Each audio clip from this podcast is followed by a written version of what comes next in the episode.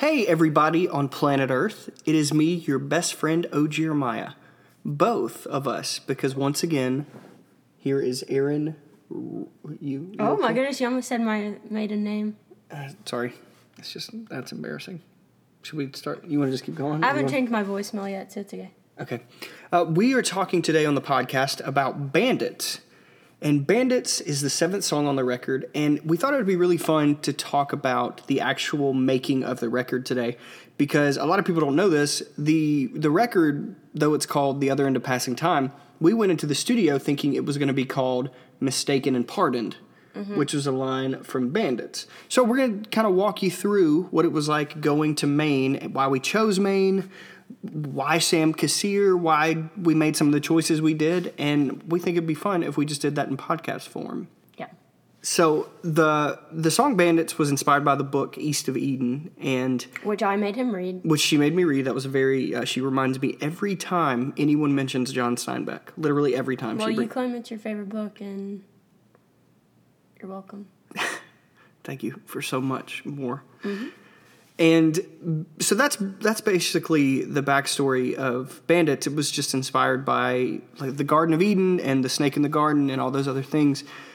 And we went into the studio. I knew that this was this was actually one of the first songs we knew we were going to put on the album, and I wrote it with just these big this big drum feel in my head and Sam heard it and we all heard it so we knew going into the studio this was going to be a really important one to us Sam is the producer. Sam is the producer. He has produced records. Uh, my my hero Josh Ritter has done three records with him, and he's played on I think all of his records, maybe a, maybe shy of a couple, but he's been involved with Josh Ritter. He's done Lake Street Dive, um, Elephant. Elephant Revival. That's true. Solid name drop, wasn't it? Yeah, it was really good. So, I've been a fan of his for a really long time, and we reached out to him and got connected to him, and he was interested in, in going on this goofy adventure with us. And his recording studio is in Maine, and the only time we could make the schedules work out was in March. I don't know if any of these listeners have been to Maine in March, but it is spectacularly cold. We had never seen winter before. We'd heard about it, we'd read about it in books, but winter in Maine, especially in March, because usually in, in Mississippi and in Alabama, March is delightful. That's whenever you're like playing volleyball and cutting your grass and stuff. But in Maine, it was the opposite. There was not gra- any grass to be found. Right. Just mounds of snow. Yep, and we And had ice. and ice. Go go on. and we his his recording studio is called the Great North Sound Society, and we lived in this farmhouse from I think it's from the twenties, and it was two rooms to a bed, and What? two beds to a room. Thank you. Solid. Wow, uh, two beds to a room, and it was No. Well, yeah. basically. Basic kind of, yeah. There's a lot You haven't done anything on this The podcast but is- nitpick. Well, I feel like that's what I'm here for. We should have a podcast about how I edit everything. Okay. You wanna you wanna start? How did it feel for you going into the studio? Because Erin actually has a classical background. She's used to playing in orchestras, and this was her first time as like a real like executing ideas as a studio musician, right? Yeah, it was awesome. So what you want to talk about that? Time? I'd like to do it again. Well, we're Well, I'd hope to. so. That'd be bad. Um, no, yeah, I really enjoyed it. And then after that, I got a couple people asking if I could play on their record after, not just because of that experience, but um, basically I'm more likely to say yes because I really enjoyed it. What, so what what about it did you did you enjoy? Oh, I guess that's more interesting. Yeah. Um, Because you you're didn't literally really say, she's sorry. so clammy right now. I wish you guys could see her. She's turning red, and there's no one in the room with us. Um. So, what did I like most about it? It was just a very creative atmosphere. And everyone was working to see what the song was supposed to sound like, you know, like it was already there. You don't want to the the bare bones of a song will always be the same and they should stand alone to be a good song, right?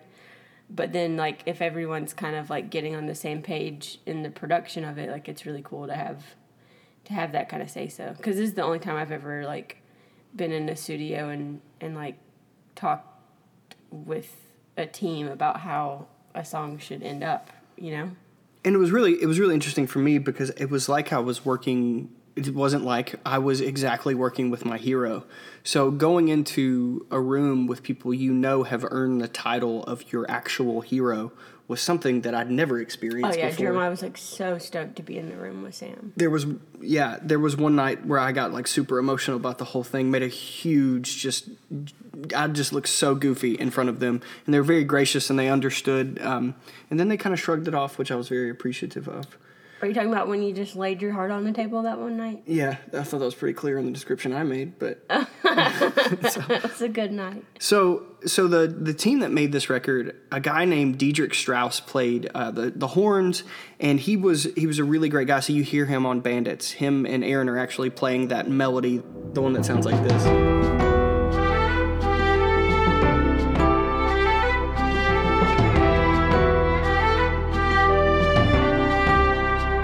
And he played that with Erin, so they blended the two sounds together, and that's why it sounds like a kind of otherworldly. Yeah, you can't really thing. tell. Like someone's asked me for like what instrument is playing that. Oh, oh, I have a fun story about this one. I'm ready. So we went to our um, pianist uh, Bryson Hatfield, who came to the studio with us, and he's like one of the funniest people I know. So it was great having him there. He was. We decided at the very end to have that main theme that you just heard come back like that was always part of the song was the main theme. So he didn't know when to come in at the end like just by listening to scratch vocals he didn't really know when he was recording. He's like okay when do i play? And we were like you play after the violin does this. It was going to be like a kind of echoey part. And sam was just like hey erin can you just go in in a mic and we'll just record you like humming it? You don't have to get your violin out. Just do it real quick just like kind of uh like noodle uh, just hum along so that he can know when he's supposed to come in. So I literally just was like da da da da da da da da da da da da da da da and so we did that just like so that Bryson could literally know when he was supposed to play. Like that was not intentionally supposed to be a part of the song. And then later on, like whenever we kept listening back to it, Sam, I would have never thought this, but Sam was like, "Oh my goodness, can we keep that? Erin, go, let's record that. Let's get you actually doing that seriously." And so we kept it. So that's the end of the song. Is what turned out to be just some goofy idea that we. It wasn't even an idea. It was just like a placeholder. it was like a teaching tool. You know what I'm saying? Like it was just Yeah. kind of like go do this so that they know when to come in. And that was the best way I could communicate with was was with does. And then Matt Barrick, uh, who has played in uh, the Walkmen, and he came in and he did the drums. He flew out to play on the record with us, and he did just an amazing job. Every song he had heard maybe once or twice, and then he turned it into what you hear. And then the Wednesday after we recorded with him, he was on Jimmy Fallon. I remember that. Yeah, we are like, okay, Matt, we'll probably never see you again. Bye. And then he's like, I'll be on Fallon Wednesday night if you want to wave. And I was like, what? That's exactly how she was. She was like, "What?" Well, I'm, that's how I am. True.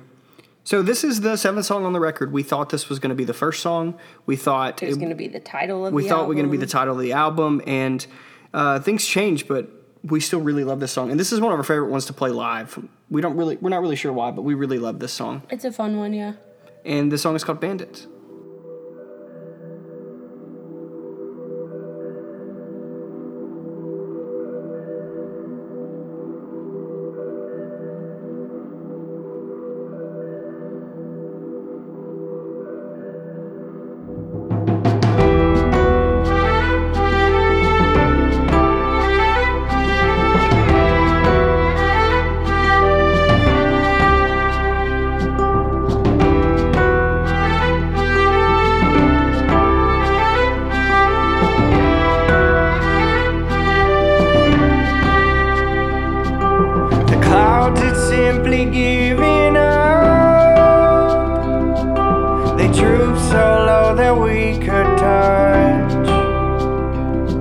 So we packed them in our suitcases, dressed ourselves in simple graces, buried our sins in the trenches.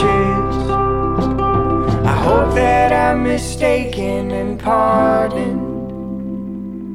I think I hear a snake in the garden. We drove until we saw the sun. Tried to run. But in the midst of his eclipse, we caught him with our bandit tricks. I tied him to a string, now I carry him with me. I hope that I'm mistaken and pardoned. I think I hear a snake in the garden.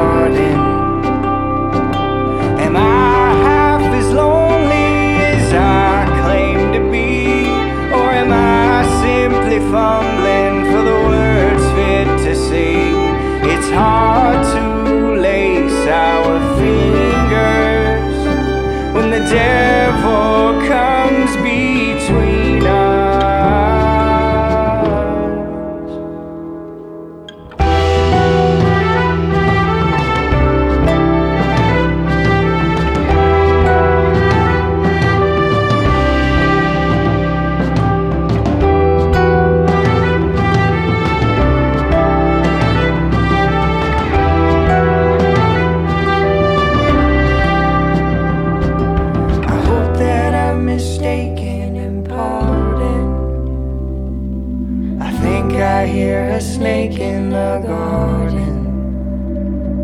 Am I?